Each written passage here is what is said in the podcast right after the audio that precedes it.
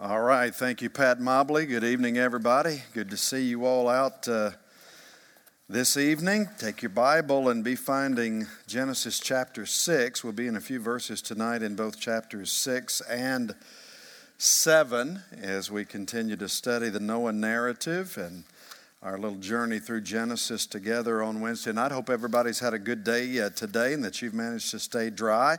Kind of stormy out earlier today. If you don't like the weather in uh, North Florida, just hang around. It'll be different tomorrow. And hopefully it'll be much different tomorrow. Maybe the sun will be out, and that would be a blessing for sure. But I hope you've had a good day nonetheless. Um, I was reading. Uh, a few weeks ago a book on the latter stages of World War II. And in that particular book, the author, Max Hastings, who's a British writer, tells the story of a Russian fighter pilot who, having flown over 200 missions in World War II, was shot down by a German fighter and crash landed.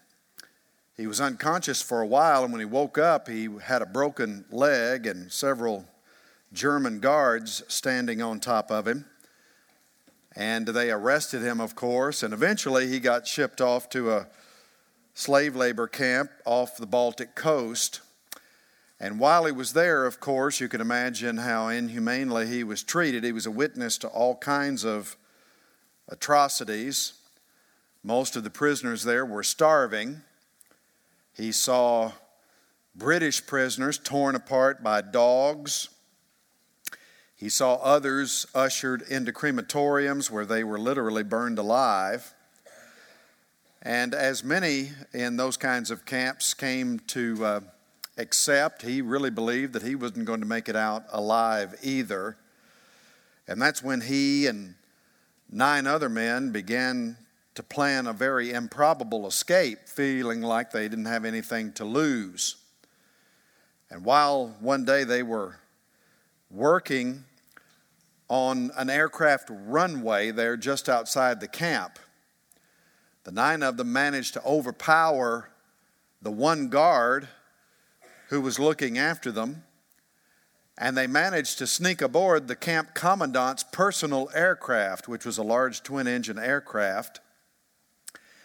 And because this one fighter pilot knew how to fly planes, he was able literally to fly all nine of them right out of the camp.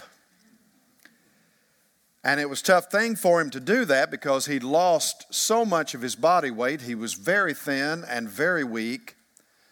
But he managed to get the plane airborne and he flew for um, Russian territory as quickly as he could in the most direct way that he knew to. Well, of course, he's in a plane that has German markings. And so his Russian comrades are trying to shoot him down, and so he's having to dodge flak and manages to do that. And then lands the plane off runway into snow, where he manages to bring it to a, snop, a stop in a snowbank and uh, where soon he was overpowered and overwhelmed by Russian soldiers. And when they finally got those boys out of the airplane, they were shocked at what they discovered. So amazed were the Russian authorities that they declared him a national hero in 1957. You know, there's a lesson that we can take out of that, and I think it's something like this. Whenever you're in a condition of bondage, and you find that there is a way out, you're very smart to take it. And this is the great lesson that we learn from the life of Noah. He was presented a way out, a way of escape from judgment that was to come, and he was wise enough to obey the leadership of the Lord and to take it. We think about the flood uh, epic, and we first thing we think about typically is destruction, judgment. And indeed, that's what the flood epic is fundamentally about. It's about the coming judgment, and it's about destruction. But I think even more to the point, it's about the subject of deliverance. Yeah, the flood deals with judgment in the face of sin, but it also deals with the presence of the grace of God and how God always makes a way of escape. You know, the Bible says in 1 Corinthians 13 that no time of testing, no temptation has overtaken you except such as is common to man. And God is faithful, who will not suffer you to be tempted beyond that which you are able, but will with the temptation make a way of what? Escape, that you may be able to overcome it. And you see that in the flood epic. There is a 40 day forecast of rain, rain, rain, rain but there is higher ground, there is a way of escape, and that's what we want to talk about tonight. Last week, if you were here with us, we talked about God's man, Noah.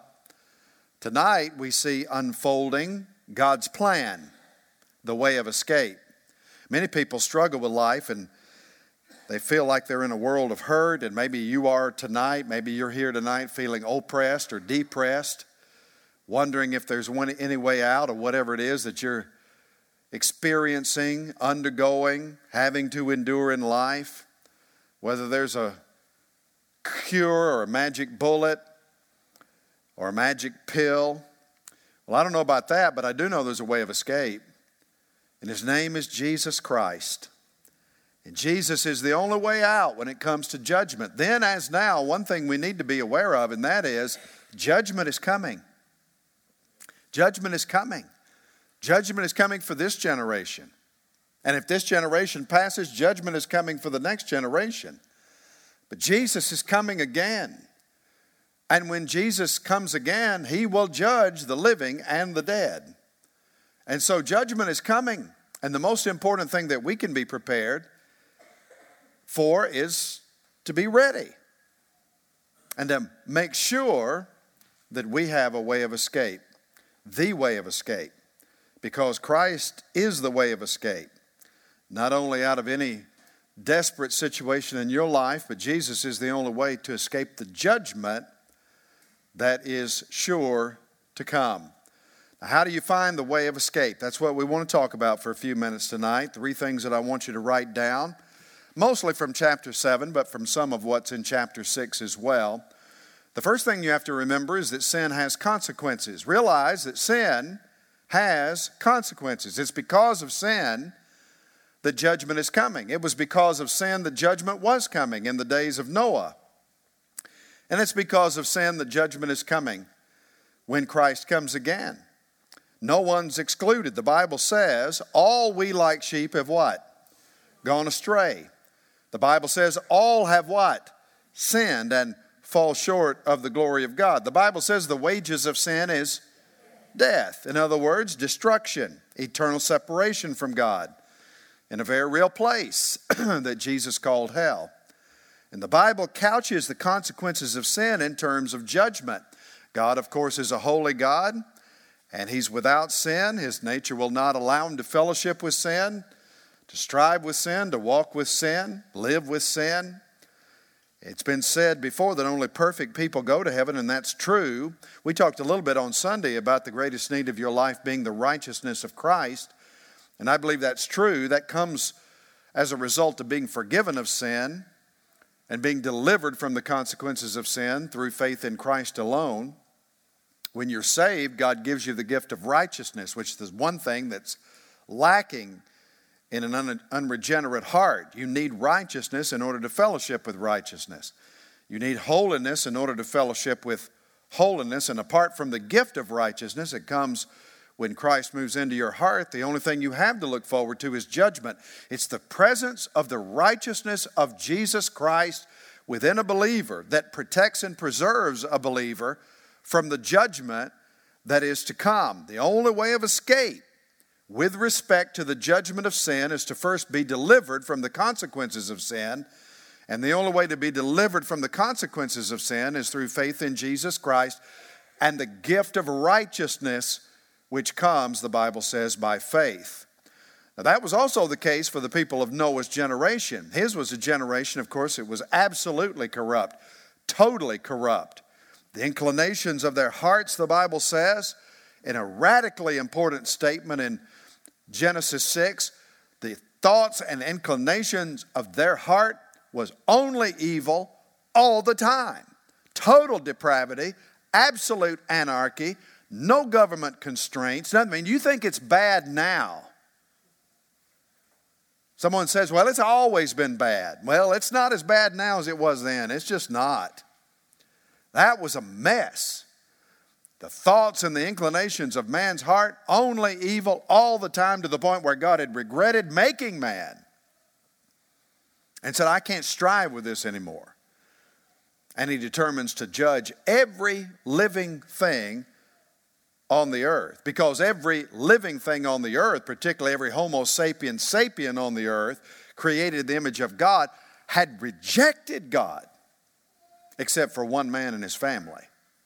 Look back, for example, at Genesis 6, beginning in verse 11. Now the earth was corrupt in God's sight, and the earth was filled with violence. And God saw the earth, and behold, it was corrupt, for all flesh had corrupted their way on the earth. And God said to Noah, I have determined to make an end of all flesh, for the earth is filled with violence through them. Behold, I will destroy them with the earth. And of course, the way God determined to destroy them along with the earth was by what means? What was God going to do? He was going to bring a flood. That's right, a great flood. Uh, and this worldwide catastrophic judgment would destroy every air breathing creature. When you don't have gills, a worldwide flood is not a good thing. Verse 17, Genesis 6 For behold, I will bring a flood of waters upon the earth to destroy all flesh, in which is the breath of life under heaven. Everything that is on the earth shall die. And that's exactly what happened. In fact, that would happen almost 120 years to the day after God had revealed it to Noah. If you'll come over to Genesis 7, beginning in verse 11, the Bible says, In the 600th year of Noah's life. That, brothers and sisters, is the embodiment of an old, grumpy man, right? 600 years young. In the second month, on the 17th day of the month. Now, it's going to become important for you to note the precision there, because I think that's important. On that day, all the fountains of the great deep burst forth, and the windows of the heavens were open, and rain fell upon the earth 40 days and 40 nights. A couple, three years ago in April, it rained here, what, 21, 22 inches in 24 hours? And we talk about what a cataclysmic flood that was. Well, imagine that for 40 days and 40 nights in a row. That's a cataclysmic flood. 40 days and 40 nights. Waters poured from above, waters rose up from beneath. I think up to this point, nobody had ever seen rain. There's no indication in the Bible that it had ever rained from above, which is why I think most of Noah's community thought he'd absolutely lost his mind. Because he's basically preaching while he's building that ark, and he's preaching a gospel of repentance, presumably, that judgment was coming, and it was going to come in the form of rain and the first question, probably, that somebody asked him is, What's rain? Define what you mean by that, because nobody had ever seen it before. The earth was watered from beneath, mists, and by underground springs. And so this was very unusual. He's building this boat 500 miles away from the nearest body of water. It was an outrageous thing for Noah to do. And yet, what God said would eventually happen did happen just as nobody believed it was going to happen. They heard it preached from the lips of Noah. They saw it embodied in what Noah was doing as he obeyed the Lord and built this monstrosity of a boat out in the middle of nowhere. But they never found the way out. They never got in on the great escape because they refused, like most people do today, to believe that judgment even exists and that judgment was indeed coming. They refused to take responsibility for their sin. But judgment would indeed come, it would come then. And judgment's going to come at some point in the future, too. The Bible says that, for it is appointed unto man once to die, Hebrews 9 says. And after that comes what? Judgment. Finding the way of escape begins with understanding that you need to have a way of escape and that God in His grace provides a way of escape. And you have to realize, you have to agree with God with respect to the certainty of judgment. You know what the Greek word for judgment is? Krisis. K R I S I S. We get our English word crisis from it and mark it down tonight. Crisis is coming. And it'll be a critical crisis if you're not ready to meet the Lord. But there is a way of escape in the face of the certainty of judgment, in the face of the reality that sin does carry eternal consequences. And that's the first thing that everybody must come to grips with. Speaking of that, the second is realizing that there is a way of escape and realizing what the way of escape actually is. And for the people of Noah's generation, what was the way of escape? What was the way of escape? The ark, that's right. This big block of floating wood. Now, let me just say, when we talk about the ark, we're talking about a literal boat here as the way of escape. Get inside the boat and be delivered. And the message from Noah was outside of this block of wood that will float, there is no hope. Because this and this alone is the God ordained way of escape from the judgment that is to come. Now, many people, of course, you know this as well as I do, want to debate whether this is fact or fiction, whether this is myth or fable, something that is told in the form of a story, but not really a literal account. It's just there to illustrate a larger spiritual truth. Now, let me say from my perspective, I don't think this is a myth. I think it's a mistake to interpret it that way. In fact, again, remember what I said a moment ago. I challenge you, you read through Genesis 6 and 7, and the thing that is pointed to me is the level of factual data, specificity that's there. Now, there are lots of mythological tales that have been told throughout history. And the reality is, most of the time when you're dealing with myth, you're dealing with very general stories that don't have a lot of specific detail to go along with it. But there's reams of factual data here, and the instructions that God gives Noah are very precise. Did you notice that? Very explicit. The chronology given here is in exact days. In other words, the dates are very specific. It's as if Noah himself is charting a log. God says to Noah instructions that are also very specific. Build it of gopher wood. I mean, God tells him the kind of wood to use, probably long lasting cypress.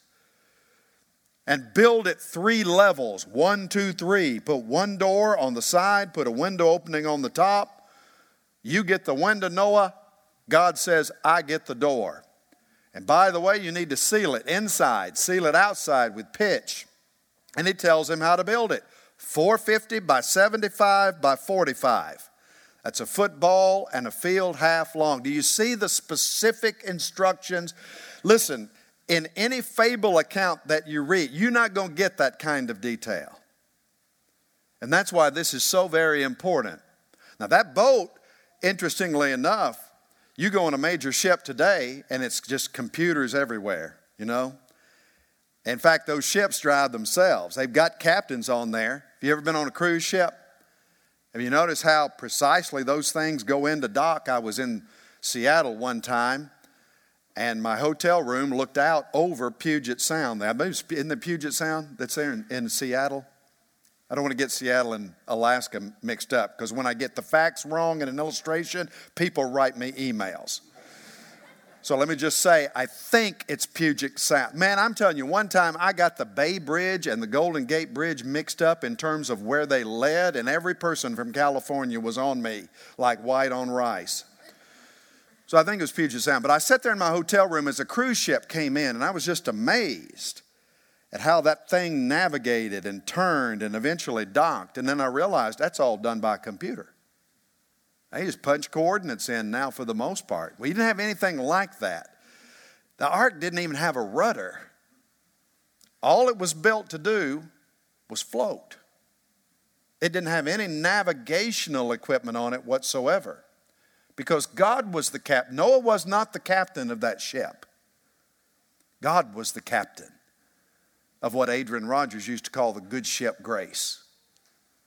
And as such, he knew exactly where he wanted it when it was all said and done.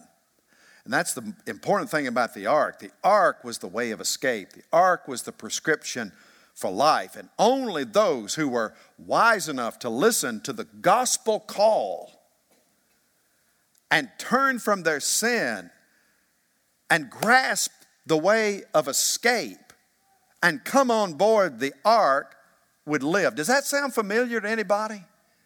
That's what your preacher does every Sunday morning at Hillcrest. That's the message every week of repentance and turning away from what's wrong and turning to what's right and finding the way of escape from the judgment that is to come. And it's coming. And only those who are aboard the ark are going to live. And that's why he tells Noah to bring aboard all of these animals, every male and female of the species, seven of every clean animal, and the reason that he's got multiple types, see, it's not just two by two by two. He tells him if it's a clean animal, bring seven pairs of each clean animal. Now, why would he tell him to do that? Well, they had to eat, they also had to worship. And worship involved blood sacrifice, so they needed sacrificial animals. But then they also needed some of them to reproduce, obviously. And then he tells them if it's an unclean animal, just two two of every unclean animal. Now, in case you're wondering whether or not all those animals could get in there, scientists estimate maybe 20,000 species alive at the time of Noah. And that boat was pretty big. I'm told that there's one up in Kentucky that's been reproduced. Has anybody here ever been to that? It was a pretty big ship, right? Blow your mind. I'm told that the cubic square feet inside of the ark is the equivalent to about 500 railroad cattle cars. You think the trains going through cantonment are long. I mean, they not 500 of those things on there. Well, you could get that many of that number of species on a boat that size with actually quite a bit of room to spare for the wife and kids. And that's what they did. But I tell you what's significant is the connection. What's so, super significant, there is a spiritual connection that's just as important and maybe more so. And that's the connection that the ark has to Jesus. Because the point is, see, we still need an ark to carry us to safety. Judgment is coming for us. And there is only one way of escape. You still need an ark. You still need a way out, a way of escape from the penalty of sin. For them, then, it was the ark. For us, it's the crucified, buried, risen Christ. That's the God provided way of escape from the judgment that is to come. And so it's a beautiful connection because then the judgment proof box made of wood that carried Noah and the family of Noah to higher ground is a type. It points directly. Get this the boat was made of wood, Jesus, what did Jesus do by trade? The woodworker, the Son of God, by his death and resurrection, shelters us from the storm. Not only shelters us from the storm, but he sustains us through the storm, just like the ark did all those centuries ago. Acts 4:12. There is salvation deliverance, escape in no one else. For there is no other name under heaven given among men whereby we must be what? Saved. Jesus said that about himself. I myself and I alone am the door. If anyone enters by me, he will be saved. And when you think about it, that was the whole purpose of Jesus coming. Why did Jesus come to earth? Why was Jesus born in a manger in Bethlehem? 1 Timothy 1:15. Christ Jesus came into the world to what? Say it out loud. To save sinners. There it is right there. That's the whole purpose for the incarnation of the Lord Jesus Christ because we were helpless and hopeless, facing a judgment for which we had no hope. But Christ Jesus came into the world as a means of escape, as a means of rescue for people just like you and me, sinners. So Jesus is the ark. He's the great escape. But here's the deal you got to choose to get on board. He's not going to compel you on board. The door is open, but you have to respond with faith. You have to choose to come in, which leads to a third principle of salvation, and that is respond while there's still time. Because there may not always be time for you. The invitation goes out, and it's time to respond when you receive the invitation. The invitation is found in the first verse of Genesis 7. Then the Lord said to Noah, Go into the ark, you and all your household. Interesting thing, in fact, circle the word go there. Anybody using a King James Bible tonight or a New King James? What's the verb? What's the imperative there in the King James or the New King James? The Lord said to Noah, and what's the next word? Come. Isn't that interesting? Most of the modern translations use the word go.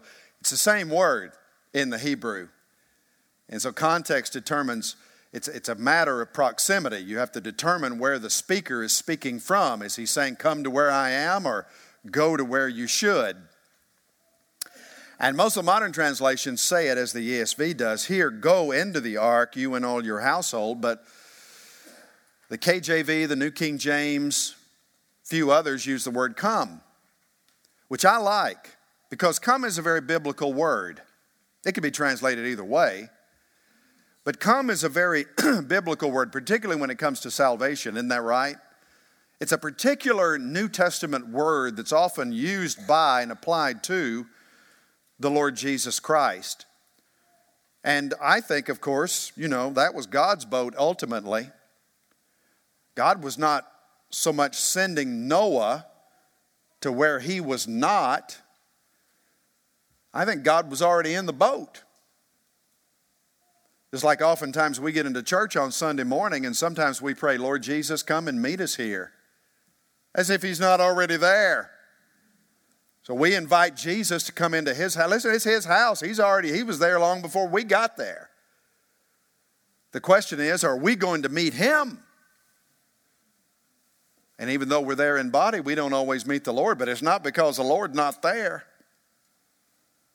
And so, come is a good way to look at it. God is saying, Come and join me in the ark. Because that's really what salvation is. salvation is getting to where God already is to escape the judgment that is to come. Salvation, in the collective sense, is this gathering of the saved together with God, which is why you see Jesus pleading for people all throughout his ministry when he was ministering those three years on the earth. He pled with people to do what? Come. Great biblical word. On the last day, John 11, on the last day of the feast, the great day, Jesus stood up and cried, If anyone thirst, let him come to me and drink. Matthew 11, Come unto me, all you who labor and are heavy laden, and I will give you rest. And it's all over his ministry. And it's the same invitation that God gives to Noah. And really, not only to Noah, but anybody else that would heed his preaching. In fact, God shows up and he gives him, he'd already told him earlier, I'm not going to strive with man forever. His days will be 120 years, which was God's way of saying, this generation has got 120 years, and then the rain's coming and, and the floods are going to roll. So God had given him, you know, in football there's a two minute warning. Well, God had given Noah the 120 year warning, which sounds to me like it ought to be plenty of time. Okay? So Noah preaches while he's hanging from that boat, his skin stained with tar and pitch, splinters in every part of his body. And he's calling out to these crowds that are doing nothing but jeering and mocking him, calling on them to heed the warning for 120 years. And then God shows up in another sliver of grace and really does give him the two minute warning, only it's a week's warning. He gives him a week's lead time. Rain's going to fall. 7, Genesis 7 and verse 4. For in seven days I will send rain on the earth 40 days and 40 nights. So he gives him a heads up. You got a week. Judgment is coming. Judgment is coming over and over again for a century and a fifth. And then gives him a week. Seven days, rain is coming, 40 days, 49, and every living thing that I've made, I will blot out from the face of the ground. And of course, presumably, any and everybody who would heed the warning, presumably would be able to come aboard that ark inside the ark of safety and find deliverance. They could have easily done so, but they didn't. The same God who had shown his grace and his patience by sending that generation a preacher of righteousness to help them understand what was coming now gives them a final measure of grace, but not one person responded. They watched the animal kingdom beat a path to the door of that ark, seeking refuge, but it made no difference in their lives. It was an emphatic no to God. When we were pastoring in Missouri many years ago, there was a guy in my church that was there every time the doors were open, but he was lost. His name was Bob, senior adult, big burly guy, happy go lucky, really a jovial personality. I loved him dearly. He married a Bible thumping woman, but he was lost. She knew the word inside and out. I'm really not sure why she married him. Was her third husband. The previous two had died, so she'd outlived the first two. And the first two she married, she married and them lost. But her witness was sufficient. They eventually came to Christ. And so I guess she was feeling pretty confident about her ability with lost men. I don't condone that, by the way. In fact, I don't even think it's biblical. I didn't have the courage to tell her that because I was afraid she'd hit me over the head with her King James 1611. But she was a sweetheart of a woman. So she married her first husband, led him to Christ. He dies, marries her second husband, leads him to Christ. He dies. But this last guy she married was a tough nut. He was gospel hardened. Now, part of her strategy was to make him agree as a condition of marrying her that if she, whenever she went to church, he came. And he said, I'll do it. And she made him hold it. And here's the thing he did. Sunday morning, Sunday night, Wednesday night. That's back in the day we did full service on Sunday night. And he was there. He came more to my church than 75% of those who were professing believers. Most of my believers didn't come on Wednesday night. In fact, most of them probably didn't come on Sunday night. He was there every time the doors were open. I was there 10 years. That man was exposed to more gospel preaching over a 10 year period than anybody I've ever been associated with, not to respond to Jesus Christ. And finally, you know, I just said, I talked to his wife one time and I said, One thing that I haven't done, I talk to him every time he's here, but I've never come into your house. Can I come into the house? Oh, I wish you would. So I just stormed the gates one night, went down there and talked to him. And by the time I got finished with him, his hands were trembling. She had to bring him a glass of water, and he was trembling like this. He was resisting everything I said. And there were reasons for that. He was one of these guys that had a really bad experience as a young man. He blamed God for it his whole life, wanted nothing to do with him. And he resisted. The entire time I was there, he never made a profession of faith in the Lord Jesus Christ. Even though every time, three times a week, he would hear a gospel appeal, he would have an invitation, he would hear the words of Jesus Come unto me and be saved, all ye ends of the earth, only to resist and to resist and to resist and to resist. That's what happened with this generation. They resisted, they resisted for 120 years. They heard the gospel and they said an emphatic no. And then when that final week was over, the door was shut. 600 years, two months, and 17 days. That's how old Noah was. And on that day, he, along with the other seven members of his family, went aboard that ark, all the animal kingdom on board. And verse 16 tells us the Lord shut him in. I love the way that's phrased because Noah didn't shut the door. Who shut the door? God shut the door. Whose boat was it? That was God's boat. That was God's means of escape. And once all were on board, God shut the door. And once they were on the ark, they listen, here's what's beautiful about that God shut them in. It's a beautiful picture. Not only were they saved, they were also totally secure. Can I have an amen tonight? They were not going to perish. They were completely kept safe by the power of God. And that's what happens when a person comes to Christ. You're saved and you're secured for all of eternity. God brings you into the kingdom by His grace and He shuts the door. And that's what God did to Noah, and it's what He does to all who come by faith. He shuts you in the kingdom of Christ. Look at Ephesians 1 13 and 14. In Him, in Christ, you also, when you heard the word of truth, the gospel of your salvation, and believed in Him, you were what? Sealed. Circle that word. Sealed with the promised Holy Spirit, who is the what? Guarantee of our inheritance until we acquire possession of it. That means until you get to heaven. You're sealed under God's divine guarantee until you acquire actual possession of it to the praise of his glory. I love the way Jesus says it I give unto them eternal life, and they shall what? They shall what? Never perish. You know what never perish means in the Greek New Testament?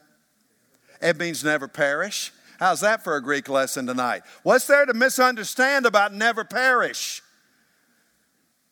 I give unto them eternal life. By the way, what does the word eternal mean in the Greek New Testament? It means eternal. It means not conditional. Do this, and as long as you do this, then you'll stay in the kingdom of God. No, once you're in the kingdom of God, you're there for the eternity of the kingdom of God. They shall never perish.